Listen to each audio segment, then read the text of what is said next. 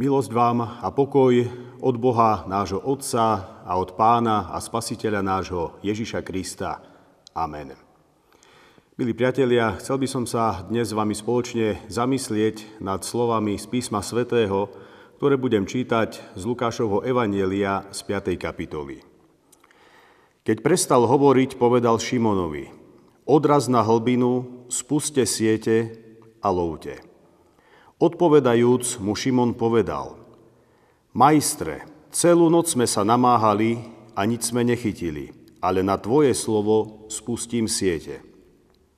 Len čo to urobili, zahrnuli veľké množstvo rýb, takže sa im siete trhali. Keď to videl Šimon Peter, padol Ježišovi k nohám a povedal, odiď odo mňa, pane, lebo som hriešný človek. Hrôza sa ho totiž zmocnila.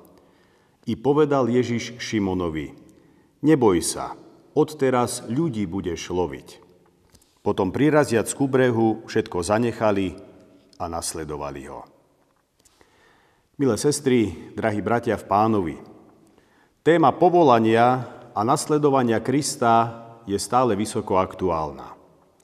Príbeh o bohatom lovení rýb je pritom veľmi názornou ukážkou toho, čo povolanie je ako ono prebieha a aké sú jeho následky či dôsledky. Na začiatku všetkého stojí Pán Ježiš. On si, tak povediac, vyhliadne toho, koho chce mať vo svojich službách. Ježišova aktivita tu nás samozrejme nekončí. Nasleduje Kristov príkaz. Na prvé počutie tu zaznieva tak trocha bláznivý povel – odraz na hlbinu, spuste siete a lovte. Ísť na rybačku uprostred dňa, keď ryby plávajú hĺbšie a tak sú aj ťažšie uloviteľné, naozaj nie je celkom dobrý nápad. To nás len utvrdzuje v tom, že Božie pozvanie môže vstúpiť do života človeka naozaj hocikedy. Aj úplne nečakane a prekvapujúco. Niekedy už v detstve počujeme to pozvanie kráčať za Kristom, inokedy zas v dospelosti. Niekto dokonca až v starobe sa nechá osloviť a započuje Božie volanie. Pravda je taká, že nie je dôležité, kedy sa dáme povolať. Podstatné je, či sa vôbec dáme osloviť a povolať. Teraz je na rade človek. Zaznel jasný príkaz – na takýto Boží príkaz je možná len dvoja, dvojaká reakcia. Majstre, celú noc sme sa namáhali a nič sme nechytili, ale na tvoje slova spustím siete. Ako by Peter chcel povedať, majstre, vážim si ťa ako učiteľa zákona, ale tak sa zdá, že o rybolove toho veľa nevieš. Áno, veľakrát je ľudská reakcia na Božie volanie práve takáto – čo je pána Boha do mňa? Čo on odo mňa chce? Nech mi dá pokoj, nech sa nestará do môjho života.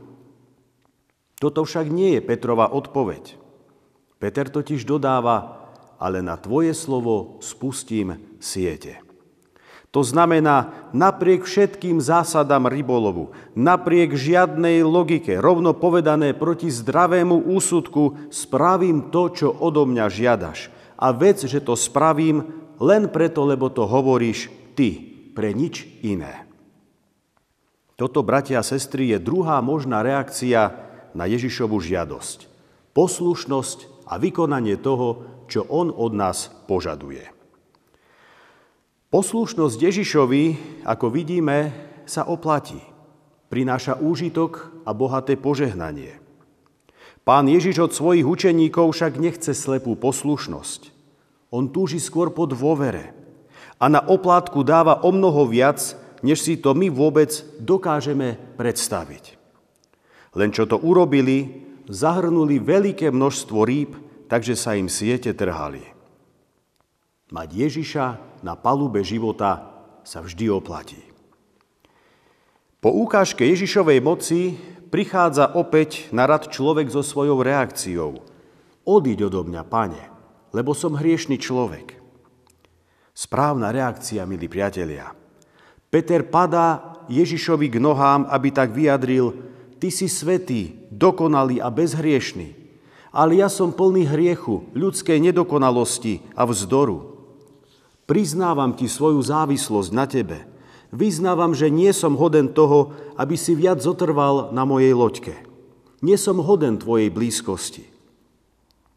Drahí priatelia, toto pri Ježišovom povolaní musí urobiť každý. Vyznať svoju životnú biedu. Vyznať, že On je svetý, ale vo mne je pravý opak. Po tomto úprimnom vyznaní Šimona Petra dochádza k poslednej akcii a reakcii zo strany Ježiša a učeníkov.